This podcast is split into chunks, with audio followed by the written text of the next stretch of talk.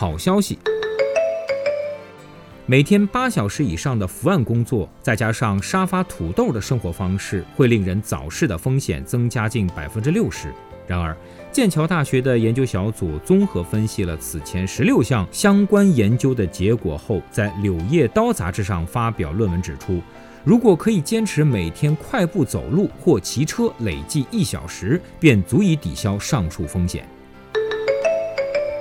傲慢的人类实在急需修正对细菌和抗生素的偏见。发表于《自然》杂志上的最新研究结果显示，一种寄生于百分之九人类鼻腔中的无害菌，竟然可以有效对抗令医学界大感头痛、对多种抗生素耐药、一旦感染便有极大可能致人于死地的耐药性金黄葡萄球菌，并可降低后者的数量。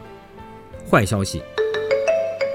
尽管女性清洁用品广告承诺下众多健康益处，但发表于最新一期《流行病学》杂志上的研究结果，追踪调查了4.1万名美国和波多黎各女性后发现，经常进行阴道清洗的女性患卵巢癌的风险几乎加倍。此前也有研究显示，阴道清洗与酵母菌感染、盆腔炎和宫外孕之间存在关联。有钱难买老来瘦。那就最好离昼伏夜出的生活方式远一些。日本奈良县立医科大学的研究小组对一千一百一十名平均七十二岁的实验对象进行了长达两年的跟踪调查后发现，即便是注重饮食、经常锻炼的人，假如接触夜间的人造光源多而少见清晨的日光，则肥胖风险一样会显著增加。百年成长记。想要知道天下高人在何方，发表于《eLife》杂志上的一项最新研究结果，揭示了过去一个世纪中各国居民的身高变化趋势。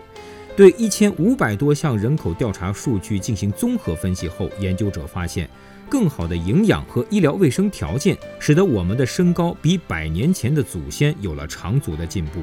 中欧、南欧和东亚的居民是这一个世纪中身高增幅最显著的人群。而撒哈拉以南非洲和南亚居民则身高增长幅度不大。韩国女性长个的速度独霸天下，1896年出生的女性平均身高仅有一百四十二厘米，但出生于1996年的人平均值却已达到一百六十二厘米。